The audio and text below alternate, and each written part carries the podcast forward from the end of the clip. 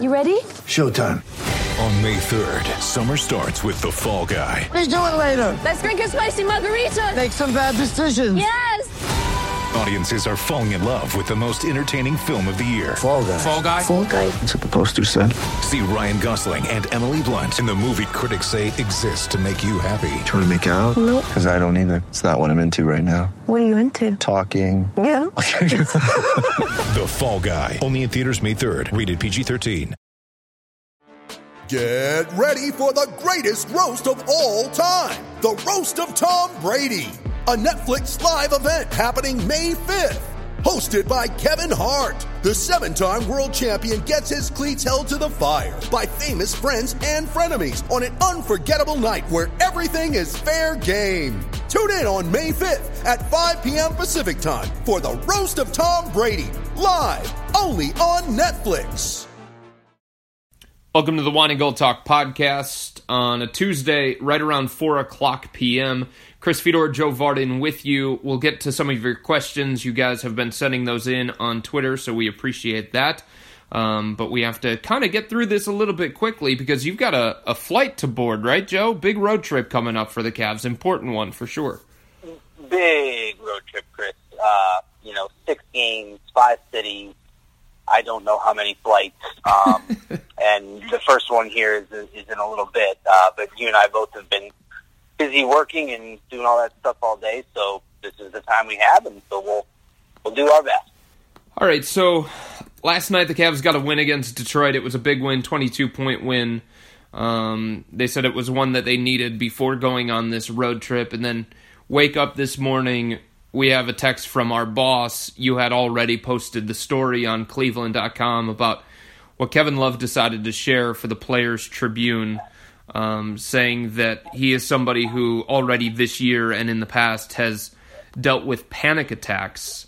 Um, and this is a battle that has been going on for a long time. And Kevin's somebody who's always been very private. He's been reluctant to share too many details about his own personal life, but said that um, this is a mental health issue that uh, that is not just one that he's dealing with. It's a stigma preventing professional athletes from discussing embracing this problem usually. And he wanted to uh, be open and honest about it. So, your reaction when you saw this this Kevin Love penned essay from the Players Tribune? Well, Chris, I mean, my reaction honestly was good. Um, I, I'm glad that Kevin did this. I'm glad he did it this way. Um, I, of course, uh, you know, for entirely petty and selfish reasons, um, I wish that he would have sat down with me uh, Mhm. to, to do it. But, but listen, I mean, this is something that uh, people close to the team, myself included, uh, has have known for a while um, that, that Kevin was dealing with this. And um, as I mentioned in my piece today, uh, it, at All Star Weekend, it like the secret was circulating pretty rapidly to the point where someone not on our beat, you know, who, someone so someone who doesn't work with you and I, Mhm. um, a- asked him during his avail- uh, media availability at All Star Weekend if he, in fact, um, used uh, Cavs provided um, mental health personnel, and he said that he did. Um, and so that that kind of raised eyebrows. Um, so you know, uh, this is something again that that been going on for a while uh, on the team. Um, it was essentially the root of the incident that, for you know, uh, for brevity's sake, ripped this team apart. Mhm. Uh, the January twenty second meeting. Um, you know, the, the panic attacks are why he left the queue and why he was not at practice the next day. Um, and, you know, Dwyane and Isaiah, like, demanding an explanation for where a teammate is, um, basically kind of forced Kevin into talking to his teammates about this. Uh, most of them had no idea. And there you have it. Um, so, you know, I'm glad that it's out. I'm glad that he did it his way.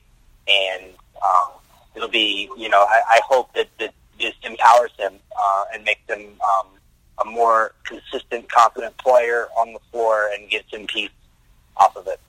Yeah, I mean, I think if anything, Joe, this this could be something that helps Kevin um, take some of that burden off of him, that weight off of his shoulders allows him to be more open, allows him to be more honest, allows him to maybe be more free now that this is out there and he doesn't have to hide this anymore and he doesn't have to keep this um, from other people. Um, I, I, think LeBron mentioned it uh, on Twitter. He said, You're even more powerful now than ever before at Kevin Love. Salute and respect, brother. I think, you know, in the past, maybe some of these things that come out in the NFL, Major League Baseball, NBA, could be looked at a different kind of way. And I think it's kind of shifted with DeMar DeRozan talking about his battle with depression. Now Kevin being more open about this. I think it shines a light on that these guys are human beings. They're dealing with real problems. And even though fans see them as these role models and these stars and these guys who do amazing things nightly, um, and they should be able to just block out everything that's going on in their life and focus on basketball and winning a championship and things like that. It's just another example that there are real issues that these guys are dealing with, and if if they internalize it too much, it's going to be something that's going to be a burden on them for who knows how long.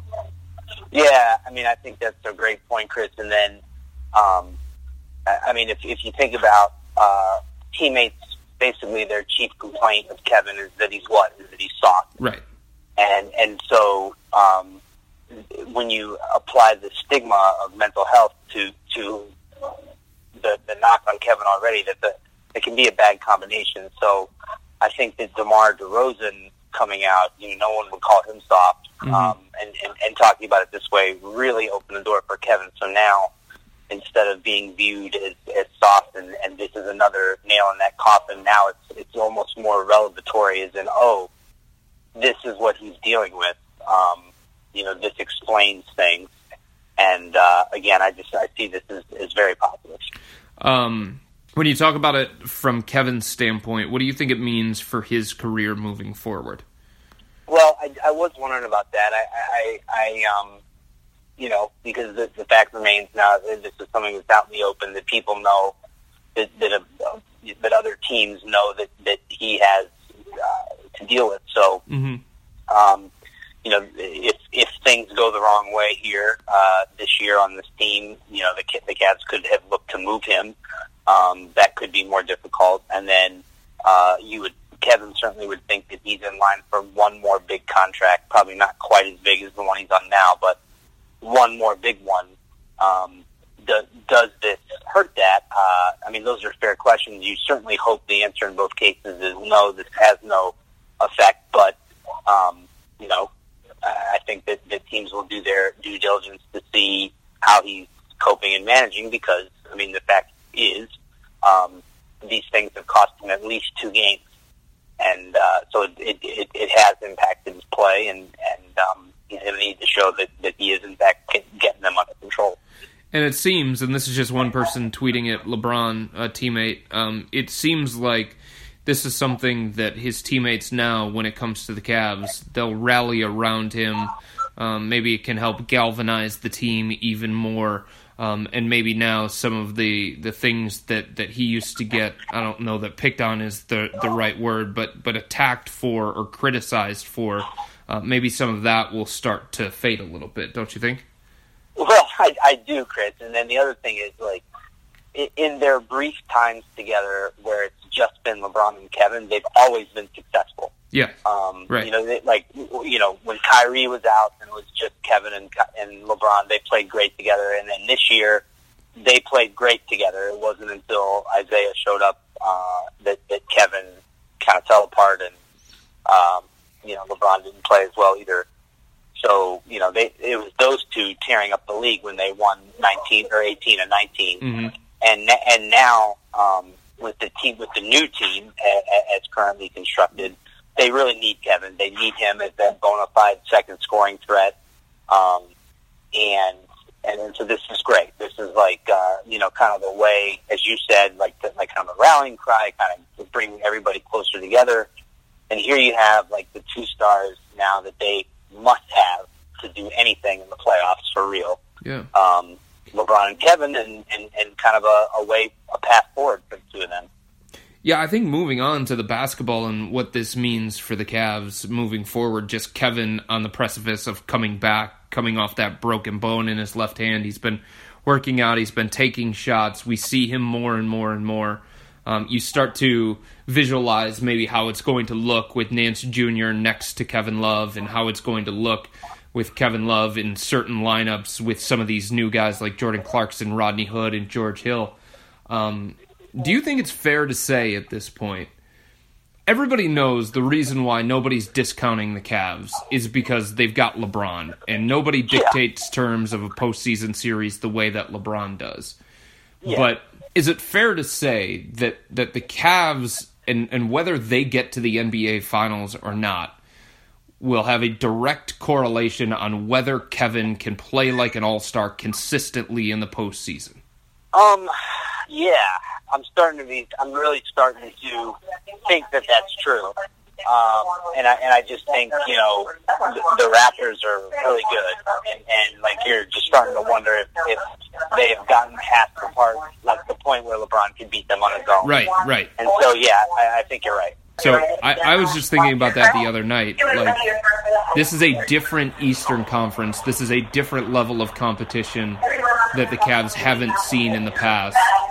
I think that for the first time in a long, maybe the first time in his whole career, Chris, um, he has not been necessarily that tide that automatically lifts all boats. Mm-hmm. Um, and and I, it's hard to figure out exactly why that is because it's not like he's. I mean, he's. I mean, his numbers are great, and he and he he can play with alarming speed still and power. Um, so I'm not exactly sure why this is. I guess I haven't given it enough thought. But the bottom line is, you you're right. He's no. He this year he has been shown uh, to be kind of unable to push a team through some of the problems that, that exist. I mean, he certainly couldn't do it in January, mm-hmm. and even now, um, you know, these four losses that they had, you know, they were kind of close uh, or close at times. They were in position to win all the games. Yeah but he could he didn't do it. Yep. Um, and so yeah, so so I think more than yeah, m- more than in years past, like he needs some of these guys to, to, to be able to handle this late. Did you know that one in six Northeast Ohioans struggle with hunger? Many people in Northeast Ohio are forced to make tough choices. Unexpected expenses, prescription costs, and rising heat costs are all things that can prevent people from being able to put food on the table, and they're forced to make tough decisions, which often results in hunger. But you can help. Each dollar that you donate to the Harvest for Hunger campaign will result in four meals. So donate today by visiting harvestforhunger.org. Help feed your neighbors. Cleveland.com is a sponsor of the Greater Cleveland Food Bank's Harvest for Hunger campaign. All right, switching over to questions. We've got a bunch of them that came in on Twitter. Um, some of them are related to the lineup changes that the Cavs have made recently. Some of them are related to other things off the court. So we'll rip through these, Joe. Uh, this one comes from L.A. Brodus. He says, What can the Cavs do to address the center position specifically? I feel like we are extremely undersized. Uh, I think they are set up the way they want to be. Um, I think I think that Larry Nance gives them the, the kind of player that they want there. Yep. Um, you know, th- they are not like the Cavs. Definitely do not want to be a plotting, you know, hulking team.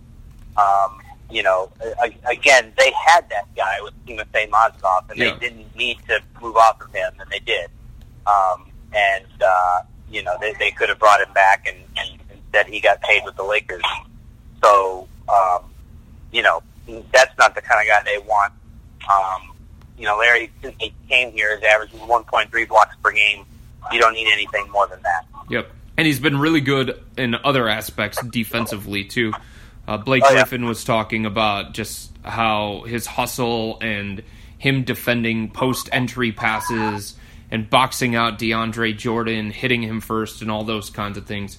He's been really good at those little things that I think are showing up more here in Cleveland, in part because the Cavs didn't have dudes that were willing to do those kinds of things, and showing up more here in Cleveland than LA. But about the center position, Tristan Thompson, Ty said after his press conference, just you know, letting it be known Tristan's going to be out um, for two weeks. His his ankle that I saw without the boot last night was really, really, really swollen. Um, Yeah. So because of that, and because Jeff Green is dealing with his lower back soreness, and Kevin Love remains sidelined, do you think they're going to go out and, and bring somebody else in to take that roster spot that was occupied by Marcus Thornton? And do you think it's going to be a big guy? Well, there's still another roster spot, um, and it would be a big guy. But the question remains: is who? Um, Yeah. You know, I haven't looked. I haven't looked at the available free agents uh, lately. Um, I don't recall Tyson Chandler being bought out, Nope. um, and I don't recall Nerlens Noel being bought out. right. Um, so, you know, unless one of those two guys hit the market and I'm missing it, um, I don't know that there is a guy out there that they could bring in that could Im- impact um, their rotation and, and help them win games in this way. I mean, you know, Koby Altman was, was genuinely, uh, and I don't mean to make this sound like he was excited that Tristan's hurt because he isn't, but he was he was excited to see Ante Zizic get a chance again. And after failing, falling flat on his face the first time he got a chance earlier this year, we have to give him credit. He played all right. Yeah. Um, if he could play like that against better teams, then they don't need to make a move. Um, now that's asking a lot. That's a lot of assumption there. Um, but they want to see how this plays out. I mean, there's no deadline to make to, to sign somebody. You just have to do it by the end of the regular season. They've done this on the final day of the regular season twice Mhm. with Dahntay Jones, and, and and then they also did it with Edy Tavares. So, you know, there's plenty of time to do this. See how this works out. See what happens with Tristan, um, and go from there. But to my knowledge, and you can correct me if I'm wrong on this, um, Oh, I will. any anybody anybody that they sign um, could not currently be on an NBA roster, right? Correct. Okay. That was the yes. That is that is the deadline, but that that is for the team that's releasing the player. Yes, Um, you know, the Cavs are not in that position. that makes sense. This one comes from NY Buckeyes. He says, um, after last night's good game and with Tristan hurting, do you expect to see Ante Zizic get more and more action in the next couple of weeks? Yes. I would agree. Um, and I think you brought it up. Uh, the changes that he has made for his game, going down to Canton um, and working every single day, busting his butt with Vitaly every single day. Um, I think you sh- you saw a little bit of the evidence of that last night against Detroit. He he didn't look overwhelmed, and I thought the first time he got an opportunity, he looked overwhelmed. Absolutely. I mean, listen, the first time he got an opportunity was a start against the Sixers. Yep. It was in early December, and it went so badly.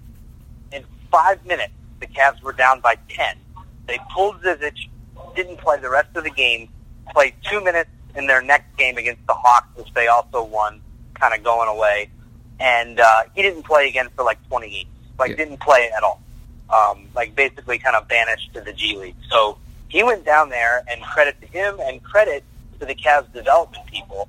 Um, he came back better, and that you know that that speaks volumes for the G League and for the Cavs developmental staff, and and you know for this idea of expanding the G League, which is a different conversation, but it's on a lot of people's minds. hmm Um, you know that that was really good. I, I hope for Zizic's sake and for the G League sake, sake that this continues. Kevin says when Love comes back, anyway, JR goes to the bench. We start Love, Nance, LeBron, George Hill, and Rodney Hood.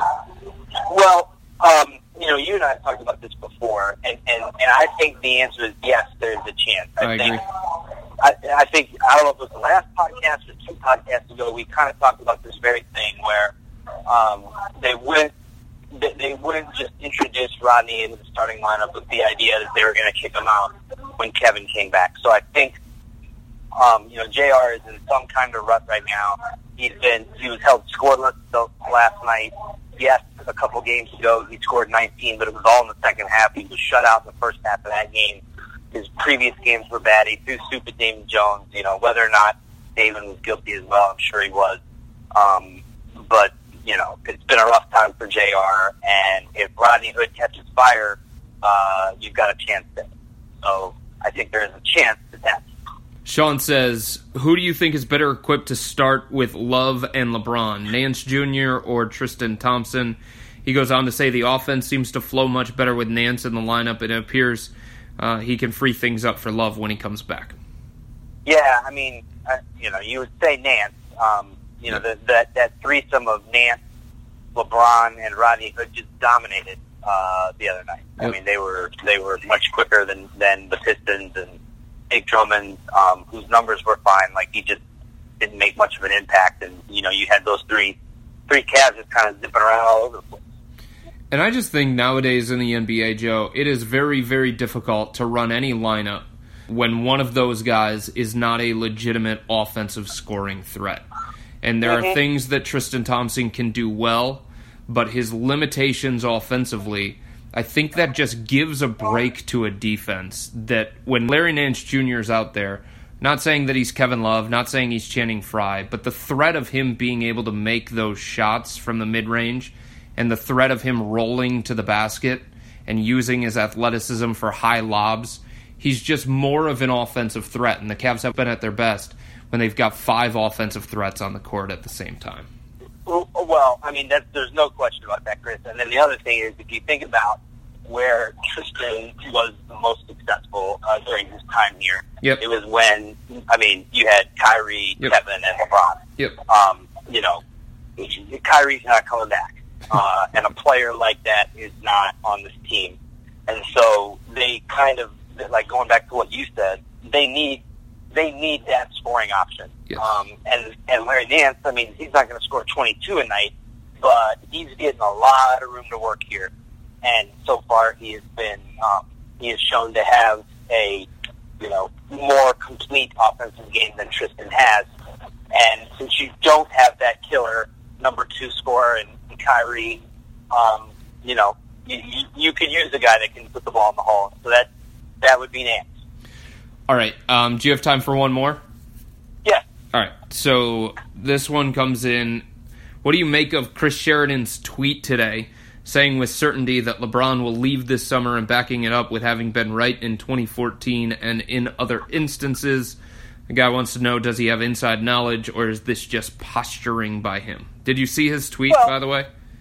No, I didn't. Um, you know, he he did this. Uh, he, he did the same thing over the summer. Yes, in August. So, You're right. You know, I mean, whatever. I I I um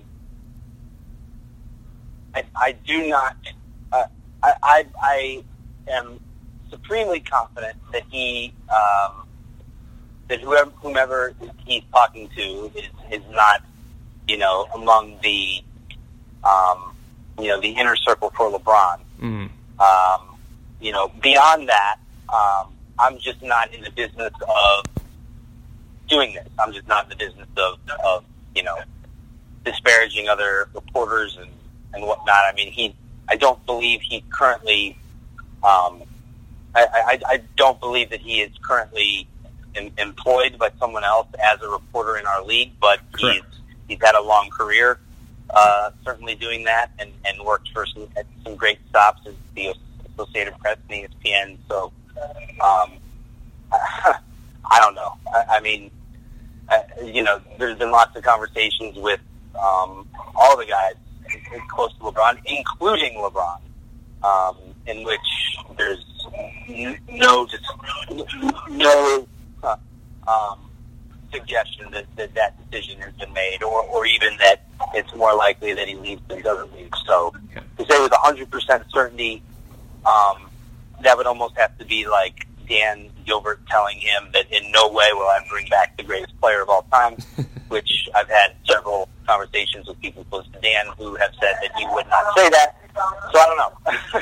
I don't know what to tell you. Um, you know, I, I mean, there's a lot more, there's many more fish to fry um, between now and July 1 before we get to that. So I think that's true, and I think that's fair. But but I want to talk about Philadelphia in particular because they had the billboards, and it's not team related. The 76ers didn't do this. It was a company based in Philadelphia. They had the billboards in Cleveland. They're going to be up for about three months. Um, the Cavs recently played the 76ers where Embiid looked great, Simmons looked great, the Sixers won. The Sixers are a team that's in playoff contention right now. Um, they're probably going to make it to the playoffs unless they completely collapse or something crazy happens at the bottom of the Eastern Conference. Uh, ben Simmons is somebody that LeBron considers a protege. Uh, he obviously shares the same agent with him and Rich Paul. Because Rich Paul has Ben Simmons, he now has an understanding of the inner workings of the 76ers organization. He's got relationships with people within the 76ers organization. Brett Brown is considered a very good head coach. Um, so when you combine all of those things into the mix, do you think Philly and LeBron is a real possibility in the offseason? It just doesn't seem so um, because he, hmm, it it just doesn't seem like he would be going to another uh, miserable weather city um, that where he has no time. Yeah. He, he has no time. Um, the, the roster, as you mentioned, is in excellent shape. Uh, if you were to add someone like LeBron, Yep. um, you know, uh, I, I mean, I don't know that LeBron has access to Joel Embiid's medical reports. Um, that guy is is awesome. He's a freak. Uh, he's a total baller, but um, he's got real back and knee issues, and it's unclear how long he's going to be able to make it Yeah. in this league, and and that's been talking with a lot of Sixers people. Um, so does LeBron want to hang his hat um, on that nail? You know, going out there like it's kind of like the only piece that fits is is that they, they have an intriguing roster. Yep. Um, you know, in Cleveland, I mean, he obviously has virtual autonomy within the organization. Um, he, he has, uh, you know, immense ties, obviously, to the community and to the team and to the city and his birthright and all that. Um, you know, are they going to the finals right now? Maybe. Um, but if they do, you know, then that's four straight uh, with Cleveland. You know, I don't know that you break that string to go to another team in the Eastern Conference. I just have a hard time with it. Um, and then in, in LA, you know, uh, the roster as of this moment, the rosters there are challenging, but um, he's got a home there, he's got businesses there, the weather's great. Um, you know, everybody wants to live there, Mhm. so that makes sense. That makes sense. And then even you know the Rockets, where I, I don't believe LeBron has a personal like affinity for the city, like living there, but you know they've got a great roster set up. They have a chance to beat the Warriors, um, and it's in the Western Conference. The weather's better, and so like that would make more sense to me. I just um, yes, th- th- there are some things that are should be intriguing to him from Philadelphia, but at the end, I just don't see that. Richard Jefferson said the other night when we talked to him, nobody knows, nobody saw Miami coming. Uh, not a ton of people saw Cleveland coming when it happened. Uh, maybe in the future, but when it happened, the timing of it, not a lot of people saw that coming either. So obviously things can change. There might be a team that nobody is thinking about that just appeals to LeBron. Um, or there's something that a team does in the off season prior to free agency that that paves the way for him going somewhere else. But but as of now, how many realistic options do you think there are for him besides Cleveland? I mean, a few. You know, I, I think there there are very few, and I think that that had a lot to do with LeBron being so upset um, about pushing them to make the moves that they made. Gotcha. Um, you know, just because he knows that his options aren't aren't great, um, and that you know, and I also think that, that there's a, a large part of him that, that wanted to find a way to stay in Cleveland. hmm Um, and well, you know, it remains to, to be seen if what they did at the trade deadline trade deadline was good enough. But it was certainly um, a, a strong effort uh, to, to try to pave the way for his return. So, you know, the, the Cavs are in a better spot than they were a month ago. I can tell you that. Is Miami a realistic option? Um, I, I- don't know. I I, I don't know. I, I I, I don't know. I mean, they, you know, they have some things they have against, you know, weather, uh, familiarity. Um, you know, I think there's some more. I think there's some challenges there roster wise. Yeah. that he may not want to deal with again. Uh, but, so yeah, I mean, the, the, the, you know, the, like I, I wouldn't dismiss them out of hand. hmm Houston. Well, I already said they were. Okay. That was a good. Uh, that, that they were. They had pieces. Uh, San- right, I'm boarding. My goodness, last one. San Antonio. Realistic or no? I don't think so. Okay. And I'll tell you why. I don't know that, that Pop wants to coach LeBron, and I don't know that LeBron wants to play for Pop. And I mean, again, you know, listening to Rodney Hood talk about the differences between Utah and Cleveland, and talking about how in Cleveland what they do is matchup based. That is because that allows LeBron to take advantage of whomever he's playing against at all times. He's not encumbered by a system. Um, LeBron, at this stage in his career, isn't want to go. Isn't going to want to go to a system and have to fit into a, a piece and, and have to butt heads with a Hall of Famer like Popovich, which is definitely what would happen. Um, so I, I don't see that. All right, buddy. Safe travels. We'll talk soon. Thanks, brother. All right.